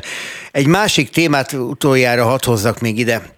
Ez a budapesti, egész pontosan a pesti oldal alsó rakpartja, ahol bejelentésre került már a nyári időszak autós korlátozása, és ez kétféle reakciót váltott ki. A zöldek azt mondják, hogy megadta magát a főváros az autós lobbinak, az autós közlekedés hívei pedig azt mondják, hogy kikérik maguknak ezt a korlátozást, meg fog bénulni Budapest közlekedése. Minek alapján döntöttek úgy, ahogyan döntöttek, és akkor egyúttal kérem is, hogy mondja el a döntést magát is. Hát részben ebben még zajlanak az előkészítések, de ami fontos, hogy tavaly októberben született egy megállapodás, tizenhat civil szervezettel, nagyon széles körben, az autóklubtól a kerékpáros klubig, a taxiszövetségtől a levegő munkacsoportig, és ebben fektettük le a pesti alsó rakpart fejlesztésének a következő lépéseit, és ennek az egyik olyan része volt, hogy a következő években további tesztidőszakokat, gyalogos megnyitásokat fog a főváros csinálni. Ebben szerepeltek a, ezek az eszközök, hogy ugye most a negyedik éve nyitjuk meg minden a hétvégi napokon, ezt folytatjuk idén is, és idén lesznek újabb időszakok, például a nyári tanítási szünetben várhatóan a hétköznap esték, ezek hangzottak el. Ez benne foglalkozik abban a keretben, amit a megállapodásban megkötöttünk, úgyhogy én azt gondolom, hogy a főváros pontosan azt szerint cselekszik, amit a megállapodásban lefektetett a civil szervezetek. Akkor méltatlannak gondolja az el en pé felháborodását? Ők ugyanis felszólították Karácsony Gergelyt, hogy adjon magyarázatot arra, hogy miért állt az autósok oldalára a rakpart ügyében. Én azt javaslom, hogy olvassák el ezt a megállapodást, amit tavaly kötöttünk rengeteg civil szervezettel, kötöttük autós és zöld civil szervezetekkel is, és akkor látni fogják, hogy a főváros pontosan azt szerint cselekszik, amit ott aláírtak a különböző felek. Nagyra vágyó terveik vannak az alsó rakparttal kapcsolatban, vendéglátóhelyek, szórakozó központok kialakítását tervezik ezekre a nyári estékre. Mennyire látja reálisnak, hogy ez, ez meg is valósul, akár már idén nyáron? Mi tartozatnak az előkészítése, a főváros ezeket nyilvánosan kommunikálni fogja, amikor eljött ennek az ideje, úgyhogy kérem, hogy ezt még várjuk meg. Akkor ennek még nincs itt az ideje, ezek szerint. Balogh Samu, a főpolgármester kabinetfőnöke volt itt az Aktuálban. Köszönöm szépen. Köszönöm szépen. Viszontlátásra. Spirit ef em kilencvenkettő pont kilenc. A nagyváros hangja. A hírek szerint az agglomerációs települések helyzetén változtatna a kormányzat. A robbanásszerű lakosság növekedéssel járó problémákat kezelnék, hogy melyek ezek, arról Zubreczki Dávid urbanistával beszélgetünk. Azt elég régóta mondják azok, akik ehhez értenek, hogy gyakorlatilag élhetetlennek kezdenek lenni azok a települések a főváros körül, amelyek azért lettek ekkorák, mert az élhető környezetért mentek Budapestről oda az emberek. Jó reggelt kívánok! Jó reggelt kívánok! Olyan sokan mentek, hogy gyakorlatilag egymást akadályozzák a jó közérzetben? Hát igen, tulajdonképpen így is el lehet fogni az agglomerációnak a, a problémáját. Igazából az a legalapvetőbb probléma, hogy egy olyan illúziót adtak el tulajdonképpen, vagy adnak el most már lassan harminc éve, ami, ami nem valóra váltható. Van ez a régi műhelyek falán kint szereplő szöveg, hogy hogy mi három dologban vagyunk jók, hogy olcsón dolgozunk, gyorsan és pontosan, és ebből kettőt választhat a vevő. Igen. És ez pontosan igaz az agglomeráció erre is, ami ugye három dolgot ígér, hogy megadja az embereknek a, a városi szolgáltatásokat, a, a vidéknek a kényelmét, nyugalmát, és mindezt olyan áron, hogy ez, hogy ez tömegeknek is megfizethető. És ez, ez sajnos nem igaz. Tehát, hogy ezt Ezt a hármat egyszerre nem lehet teljesíteni, és minél több ö, embernek adják el azt, hogy tényleg tíz percre a belvárostól Madácsi Csergés, és, és, és így tovább. Ö, nem az, hogy kettőt, de lassan egyet, vagy egyet sem ö, találunk meg. Tehát, hogy ö, igen, azt ígérte ez a... Az emberek valóban ezért mennek ki, mert hogy ö, megkapják a vidéknek a nyugalmát, és be tudnak ingázni a...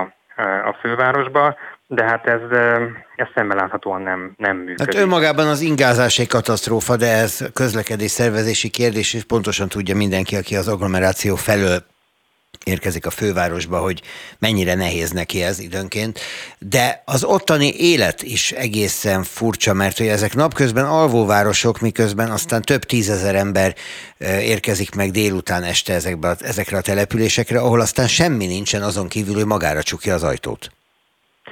E, igen, ez, ez tökéletesen összefoglalta. Tehát ez az, amit e, e, tud egy ilyen város, csak hogy ez, ez, ez nem egy életforma. Tehát hogy nagyon sokan, akik, akik ezt választják, ők azt hiszik, hogy, hogy abban a reményben költöznek ki, hogy ez, hogy ez egy fenntartható. És a fenntartható most nem is feltétlenül csak a, az ökológiai értelemben, hanem valóban az egy állandóan élhető forma lesz. Hát ott kezdődik, hogy általában, amit, amit eladnak mondjuk tíz percre Budapesttől, az általában Budapest határáig tart a tíz perc, nem tudom, éjfélkor, amikor, amikor üresek az utak. A másik pedig az, hogy, hogy nem számolnak azzal, hogy egyrészt a saját, mondjuk kiköltözik, ez a klasszikus példa, hogy egy ifjú pár, amikor gyereket vállal és abba hagyja a, a, a fiatalok életét, és arra gondol, hogy akkor a gyereket majd felnevelik egy, egy nyugodt helyen, és kiköltöznek a városból.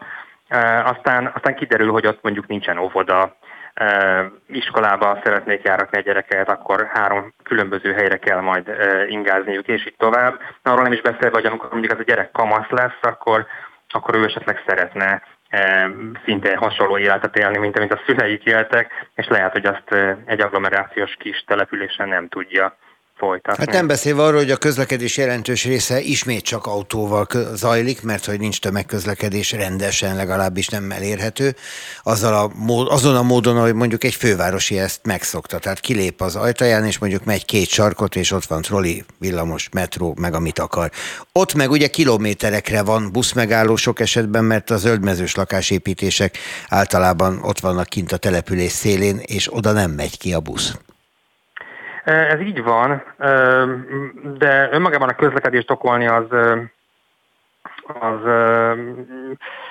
az azért nem, nem, nem igazságos, mert gyakorlatilag a, a közlekedés az mindenhol már csak utólag próbálja megoldani azokat a problémákat, amiket a hibás városfejlesztések okoztak. Ja nem, hát e- igazából nem a közlekedést okoz, okoltam, hanem ez egy helyzet, ami ő, mondjuk a, világos, a gyerek világos. Óvodába járásával, igen, igen, iskolába igen, igen. járásával is kapcsolatos. Tehát nem elég, hogy a szülők autóval járnak dolgozni, de a gyereket is autóval hurcolják, mert nem tudják máshogy megoldani.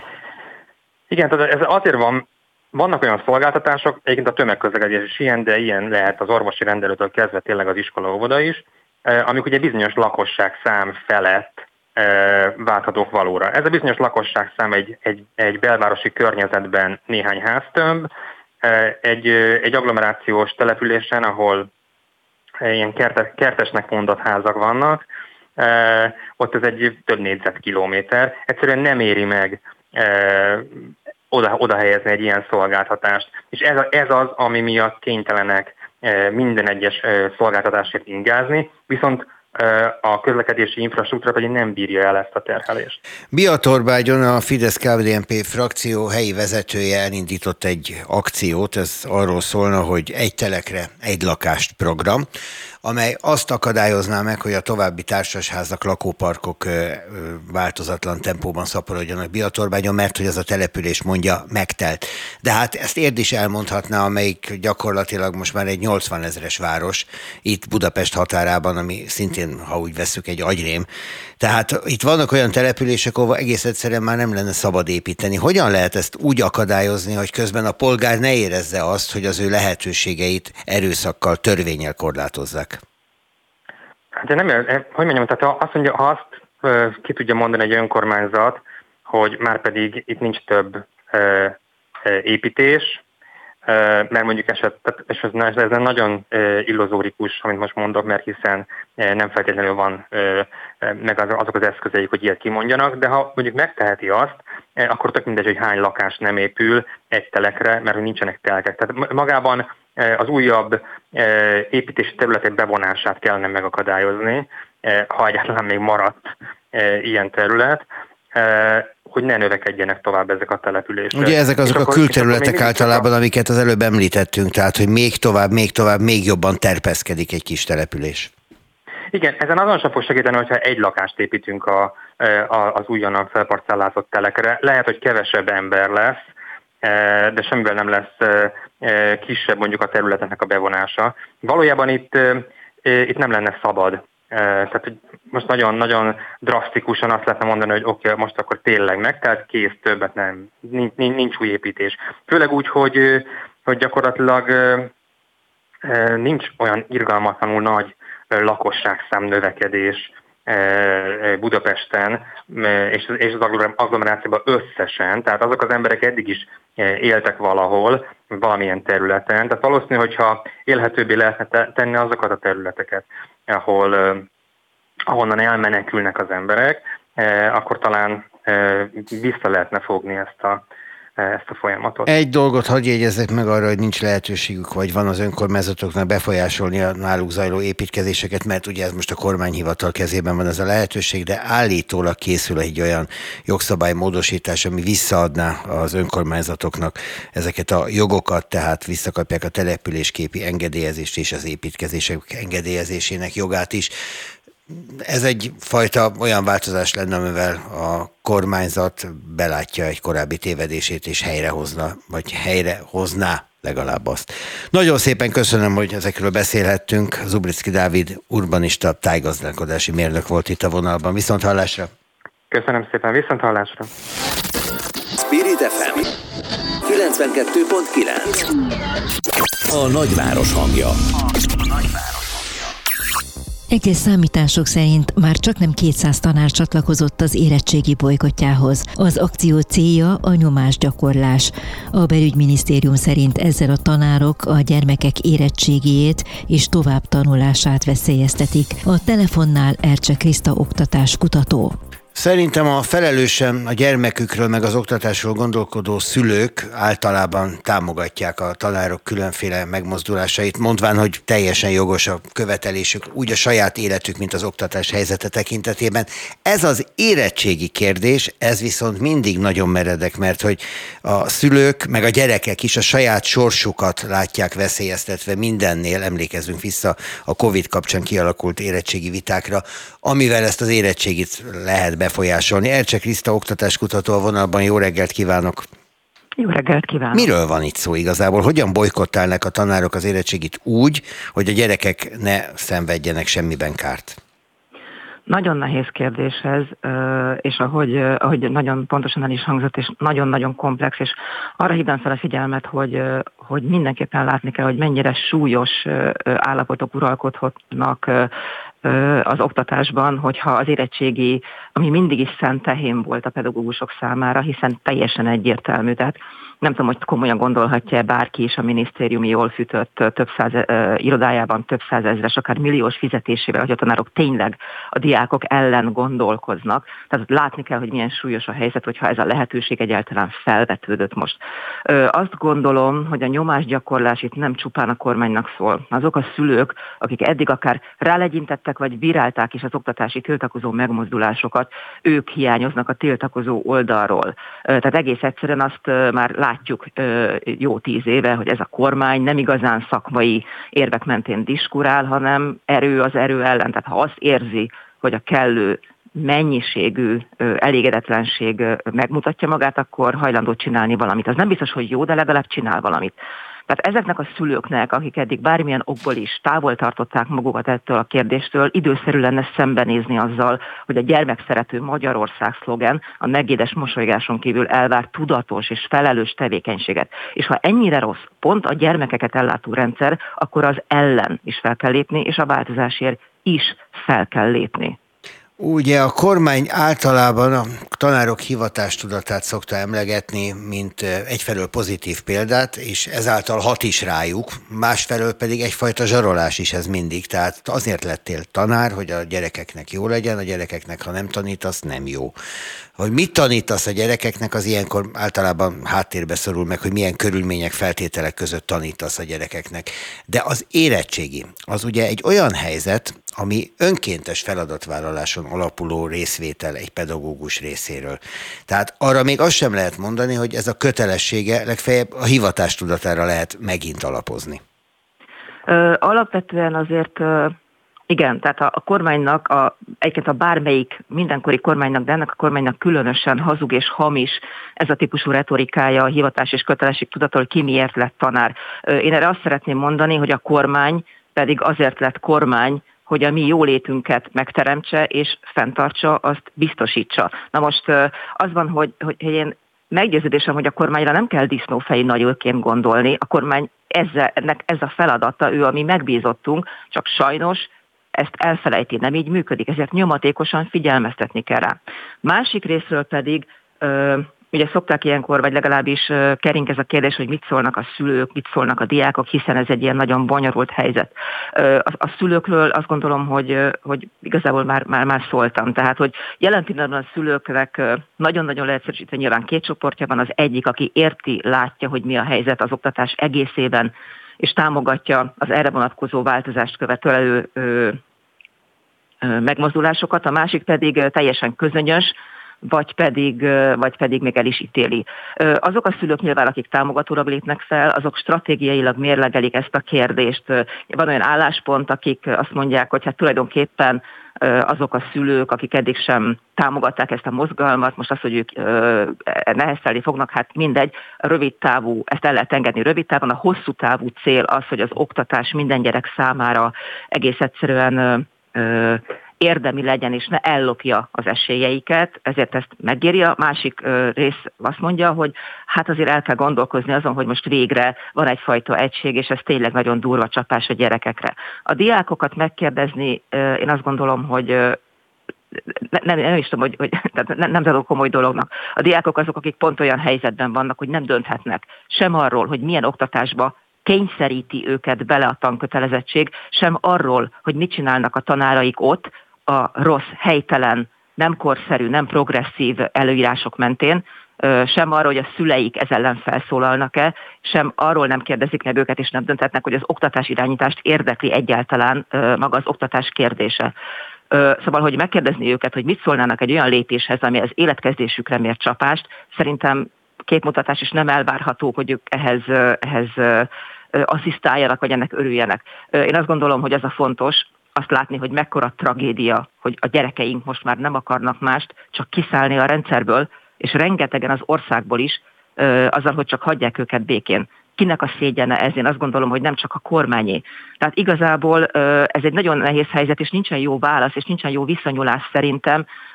Ha a kérdés felvetődött, az arra jó, hogy érzékeltesse, mennyire súlyos a probléma, és mozgósítsa azt a kritikus tömeget, aki képes a kormányt rábírni arra, hogy érdemben foglalkozzon az oktatással. Másik oldalról pedig azt kell látnunk, hogy a kormányzat ö, láthatóan nincs elkötelezve a közjó érdekeit szolgálni az oktatásban semmiképpen.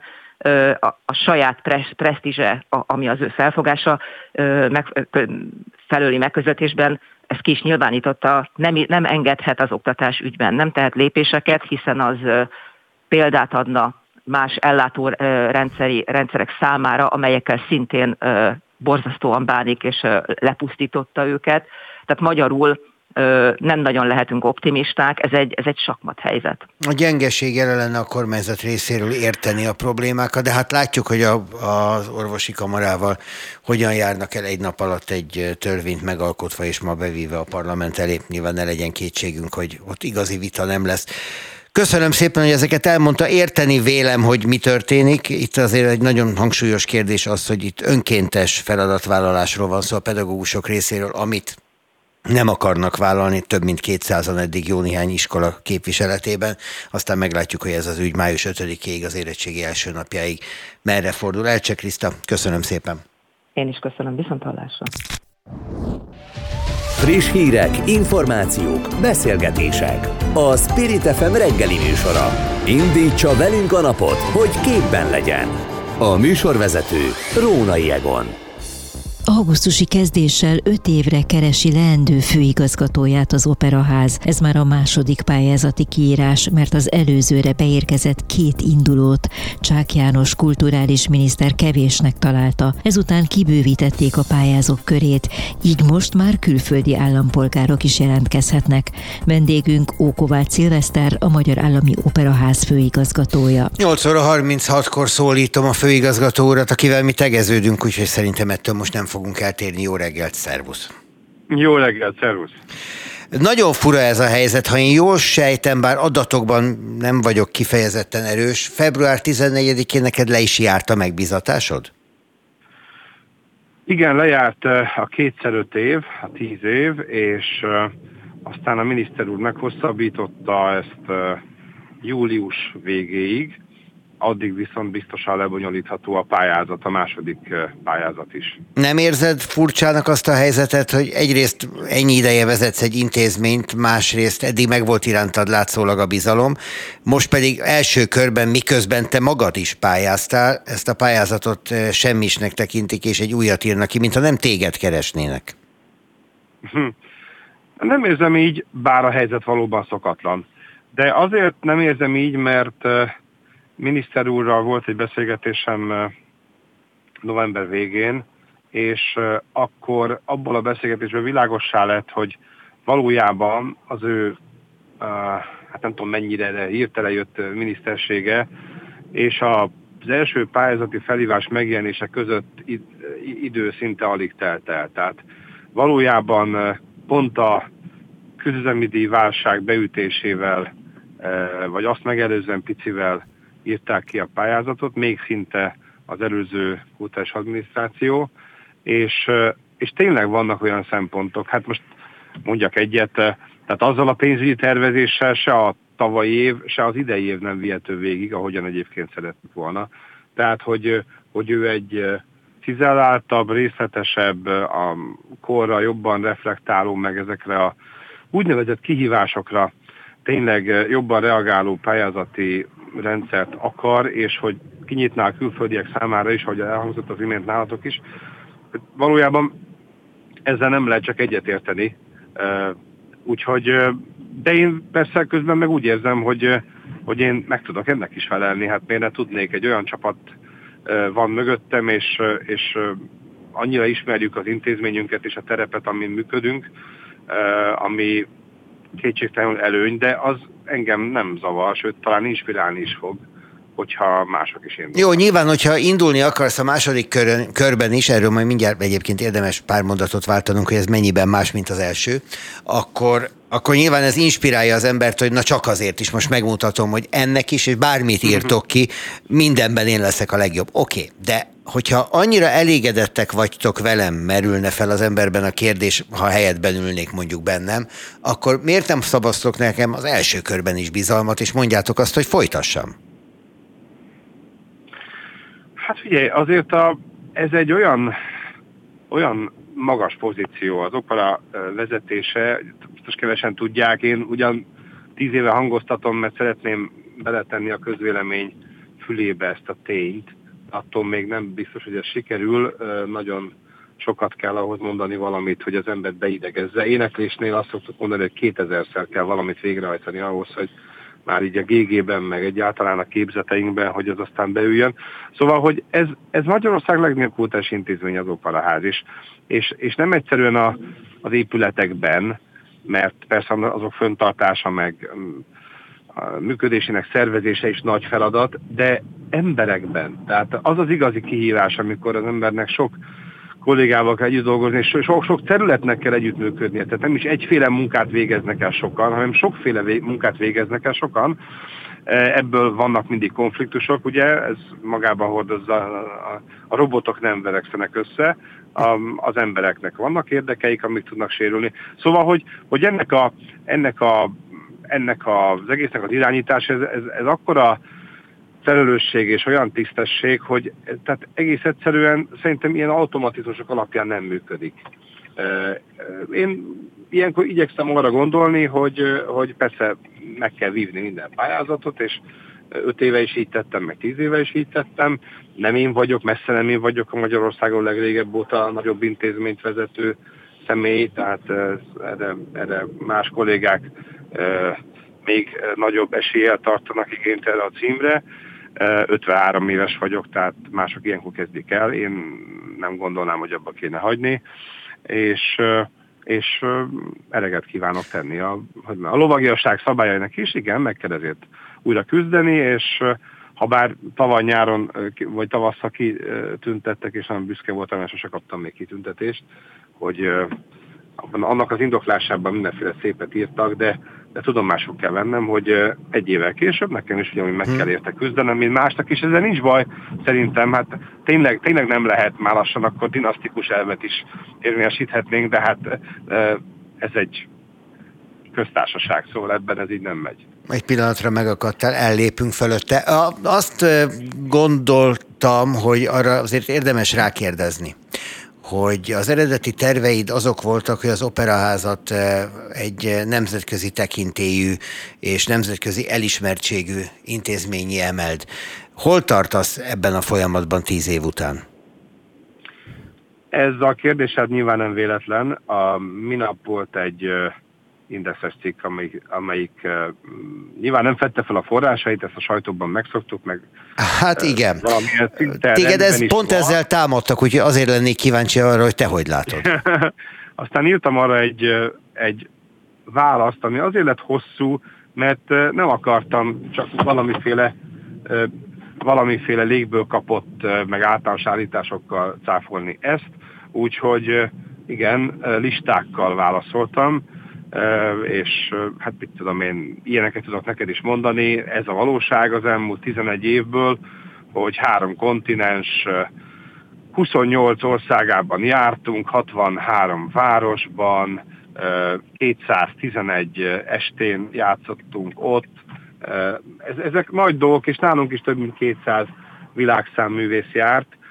Ott Gráccal hasonlítgatták Pestet, hát speciál pont van ismeretem a gráci több tagozatú színház működéséről, hát ki se teszik a lábukat. Tehát, tehát ez egy olyan méltatlan összehasonlítás volt, és annyira megmosolyogtató, hogy pont a, a nemzetközi elismertségünket, azt, hogy mondjuk az opera énekkarát a világ legjobbjává választották ezen idő alatt, hogy a zenekar önállóan is teljesít meghívásokat Anna Nyetrevko és mások kérésére, vagy, vagy mondjuk, hogy több mint négyszáz külföldi orgánumban meg ilyen kritikát őrzünk. Tehát, és azon a héten is éppen a Gárdiernek válaszoltam, kétszer is jött fényképes cikk rólunk. Szóval, hogy, hogy ezt nagyon nem éreztem a valósághoz még csak hasonlító. Jó, de sem. Akkor ez fontos helyre tenned, tehát látod, értelmes volt megkérdeznem tőled ezt, mert hogy ezek, ezek válaszok erre a kérdésre, meg válaszok erre a támadásra, ami érdekes igen, módon és, érkezik most, ugye? Egon, talán te elhiszed nekem, de valójában ez, ez nem az én lekicsinlésem, tehát persze mindig benne van a vezető is ezekben a dolgokban, valamennyire, de hát az, a kollégáim a, a kilencvenkilenc százalékig magyar fellépői a A, az, az operaháznak, tehát ők, ők ezt mind kivívták, ők itt jártak, ők, ők együttműködtek, ők, ők gyártottak oda díszletet, elhoztuk az előadást, tehát rengeteg külföldi kapcsolatunk van, volt és lesz is, és velük szemben, tehát miért is van az, hogy bizonyos orgánumok egyszerűen nem hívják be a művészeinket, bizonyos orgánumok lekicsinlik a működésünket, vagy negligálják, tehát ezek, ezek nem velem tolnak ki valójában, és én nem vagyok politikai entitás, amúgy sem, de mondjuk közszereplő vagyok, rendben van, elviselem, de, de hát a többiek mit ártottak? Hát ő nekik a valós érdemeiket el kéne ismerni. A második körrel kapcsolatban egyetlen kérdést hadd tegyek még fel azon túl, hogy két hét múlva jár le a határidő, amíg be kell nyújtani a pályázatot, gondolom nagyjából készen vagy vele. Szerinted egy külföldről pályázó, ami a második körös pályázatnak ugye nagy érdemeként van feltüntetve, vagy most már külföldről is lehet pályázni, arra a gondolatra, hogy a magyar nemzeti operajátszás tradícióinak képviselete és kutatása, ami az általános elvárások egyik első pontja, hogyan tud reagálni? Egy külföldi pályázó mit tud ezzel kezdeni? Hmm, fából vaskarikának tűnik, de azt hadd tegyem hozzá, hogy azért van rá példa, nem is egy példa, számos példa van rá, hogy egy, egy-egy nemzet, akár fővárosában működő operaházat külföldi eh, internáns irányít. Tehát ilyen van. De az én megfigyelésem, és hát azért mégiscsak ezzel a területtel foglalkozom, gyakorlatilag gyerekkorom óta az énekléssel, meg az operával és a médiával, hát ezt így ha szabad mondanom. Tehát az én tapasztalataim, meg az Opera Európában eltöltött évek is, ugye az a mi nemzetközi szervezetünk, arra mutatnak rá, hogy ez leginkább a nagy országok extrém pénzből működő operaházaira igaz. Tehát az, az, az igaz, hogy Dominik Meyer mondjuk Bécs után a Skálában kötött ki, és köz, közben ő francia. Tehát egy, egy osztrák uh, intézmény után egy olaszban volt, és erre, erre mások is csinálják ezt, és Salzburg, és stb.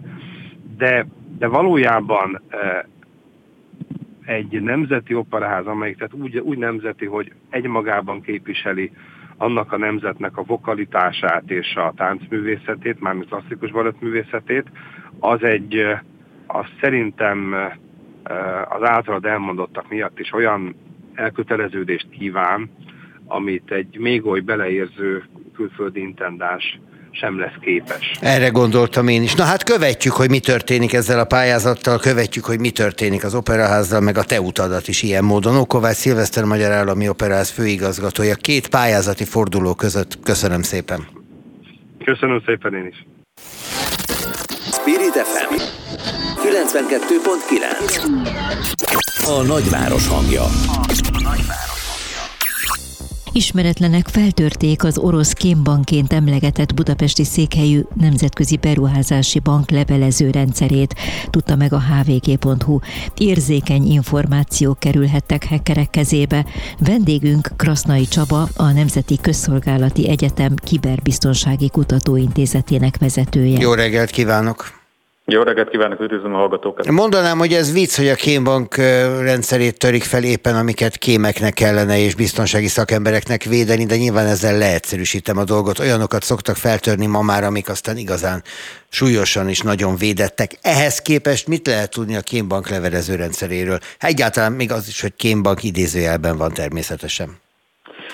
Amit lehet tudni, az igazából nagyon-nagyon kevés. A interneten megjelent, illetve a különböző csoportokban megjelent információk alapján az onnan kikerült információk egy része már kering a darkneten, tehát hogy lehet olvasni. Ugye, amit, le, amit ezekkel a feltörésekkel kapcsolatban mindig nagyon nagy kétségekkel kell kezelni, az az, hogy amúgy a, onnan kiszármazó információk mennyi része kerül ki mondjuk nyilvánosságra, félnyilvánosságra, illetve mi az, amit még hozzáadnak menet közben, azaz mekkora része az információs műveleteknek egyrészt. Másrészt pedig ez nagyon jól illeszkedik abba az feltörés sorozatba, ami gyakorlatilag a háború kezdete óta történik orosz célpontokkal szemben.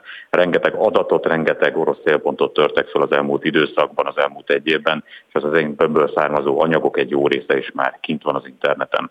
Ön számít arra, hogy valami meglepőt is megismerünk azáltal, hogy ezt a bankot, amit valóban nemzetközi beruházási bankként, ritkábban, kémbankként, meg annál gyakrabban szoktak emlegetni, hogy ennek a levelező rendszere valakiknek a kezébe került?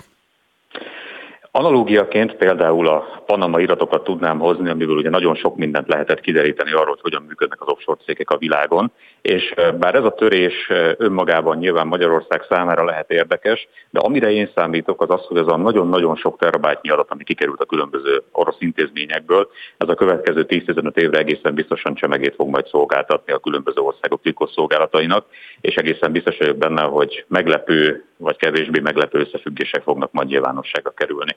Ugye itt az a furcsa helyzet állt elő, hogy ez pont akkor történt, amikor a bolgárok is bejelentették, hogy kiszállnak ebből a bankból, és így Magyarország marad az egyetlen az oroszokon kívüli részvényes, tehát gyakorlatilag ez egy orosz-magyar vegyes vállalattá alakul.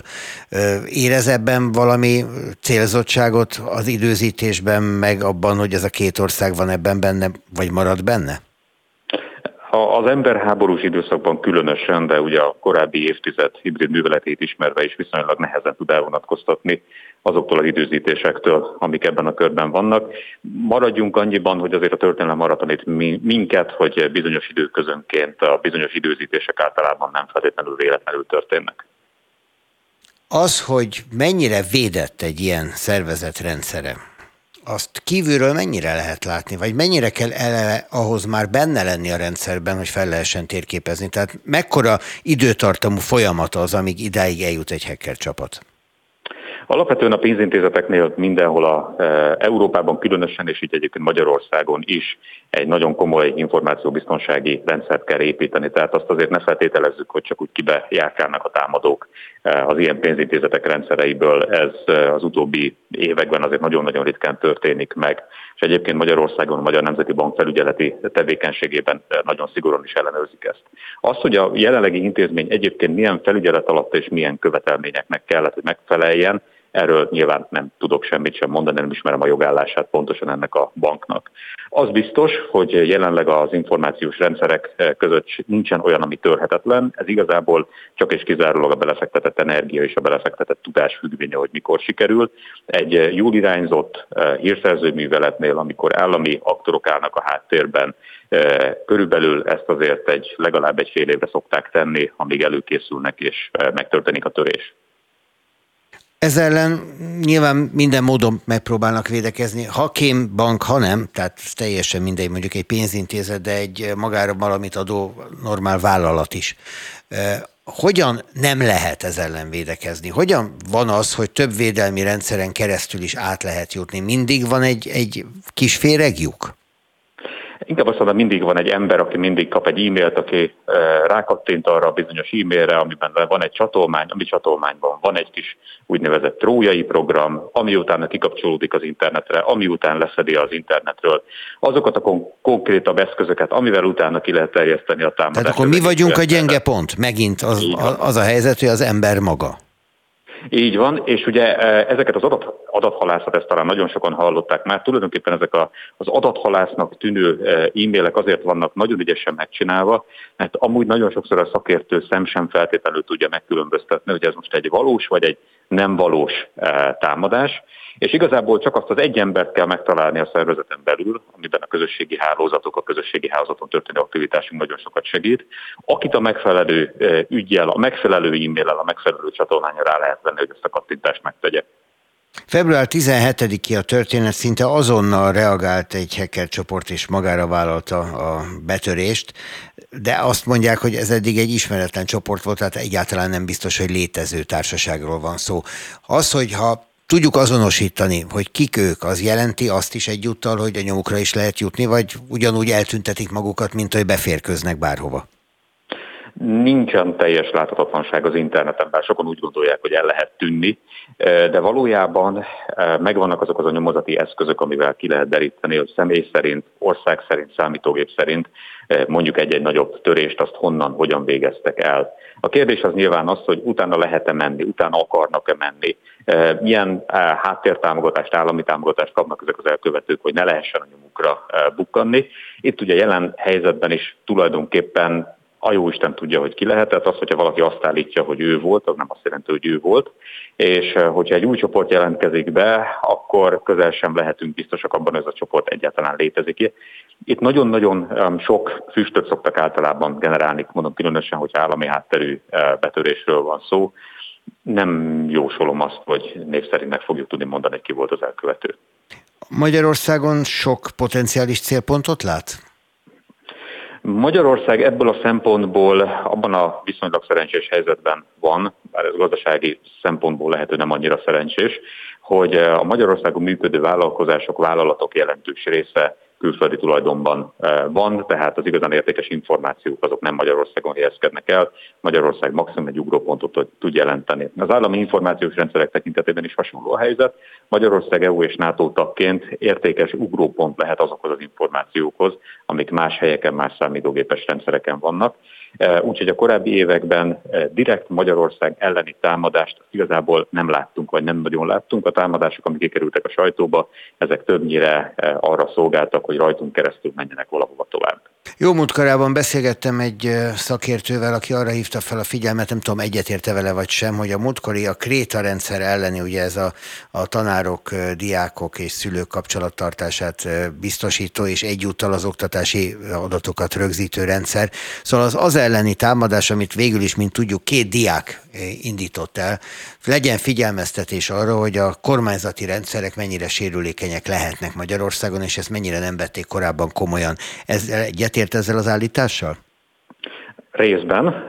Én inkább azt mondanám, hogy vannak olyan információs rendszerek, amiben hatalmas mennyiségű személyes adat és hatalmas mennyiségű olyan alapként, információs alapként szolgáló adat van, amiket nagyon meg kéne védeni. Inkább nekem a Kréta rendszer arra utal, miután ez nem egy állami rendszer volt, hanem egy magáncég által fejlesztett, magáncég által üzemeltetett rendszer volt, hogy vannak olyan lyukak a magyar jogi szabályozásban, amik például az ilyen fontos, Kréta rendszerhez hasonló fontos információs rendszerek egy részére nem terjesztik ki az állami ellenőrzés és az állami védelemnek a lehetőségeit, így erősen megérett a magyar információbiztonsági szabályozás és intézményi rendszer frissítése, ami egyébként idén lesz tíz éves. Ugye azért izgalmas, amit most mond, így hangosan gondolkodva, mert a Kréta rendszer voltak éppen, hogyha a magánrendszer is, de állami feladatot lát el. Vagy az államtól vesz át feladatot, az alapszintű és középszintű oktatást, és aztán a felső oktatásnak is a, a rendszer szintű kezelését. Így van, pontosan. Ez egy lyuk a jelenlegi magyar szabályozásban. Jelenleg ennek az ilyen és ehhez hasonló rendszereknek a felügyelete, védelme, ez senkinek a feladata, ami egy igen komoly probléma. Hadd kérdezek valamit végezetül, ami teljesen más és eltér attól, amiről eddig beszéltünk, viszont nagyon sokak telefonjában ott van. Úgy hívják a programot, hogy TikTok. Az amerikai képviselőházban ezt már tilos használni, az Európai Unió próbál ellene különböző lépéseket tenni, leginkább egyelőre tagállami szinten. Önnek mi a véleménye erről? Már magáról a TikTokról, mint egy védelmi problémáról. Sőt, egyébként ma Kanada is betiltotta a használatát, meg korábban India is egyébként kitiltotta. Az európai indoklásban az szerepel, hogy nincsen indoklás, azaz, hogy olyan információk alapján hozták meg ezt a döntést, amit nem kívánnak a nyilvánosságra hozni. Műszaki értelemben ugye számos olyan kérdést vet fel, vethetnek fel az applikációk, amikkel érdemes törődni. Egyrészt, hogy maga a telefonon keresztül milyen hozzáférést, milyen adatgyűjtést tudnak végrehajtani ezek az eszközök, és ezek milyen módon tudnak kikerülni máshova, de ami ennél talán sokkal fontosabb, ugye, hogy azok a tevékenységek, kattintások, metaadatok, helyi információk, interakciók, és még sorolhatnám, amik egy ilyen applikáción keresztül előfordulnak, ezek hol milyen szervereken kerülnek begyűjtésre, elemzésre, kivesézésre, és hogy az adott állam, amelynek a területén elhelyezkednek az adatok, milyen jellegű hozzáférést tud, tudhat kapni ezekhez. Úgy tűnik, hogy valamiféle információ alapján úgy ítéli meg egyre több ország, hogy ez az applikáció, illetve a mögötte levő adatgyűjtés, ez veszélyt jelenthet a nemzetbiztonságra, illetve ugye a regionális biztonságra, de egyébként, hogy ezek konkrétan mik, ezt nem tudjuk, és nem tudjuk pontosan megmondani, hogy ez vajon illeszkedik-e az Egyesült Államok és a Kína közötti digitális csatározásba, kereskedelmi csatározásba, vagy pedig nem, úgyhogy egyelőre ennyi az, amit tudok mondani az ügyben. Egyelőre óvatosan szálljunk bele ebbe a vitába, ezek szerint meg nem tudjuk a valódi okokat. Köszönöm szépen, Krasznay Csaba, az en ká e Kiberbiztonsági Kutatóintézetének vezetője beszélt az imént az Aktuálban. Köszönöm önnek, hogy itt volt velünk, kellemes napot kívánok. Köszönöm a lehetőséget. És egyúttal elbúcsúzom a kedves hallgatóktól is. Lévén kilenc óra mindjárt jönnek Szabó Kati friss hírei. Én köszönöm a ma reggeli műsor szerkesztését Toró Nikolettnek, a technikai segítséget Kátai Kristófnak, és két nap múlva csütörtök reggel ismét várom önöket itt az Aktuálban, a Spirit ef emen. Rónai Egont hallották, viszont hallásra.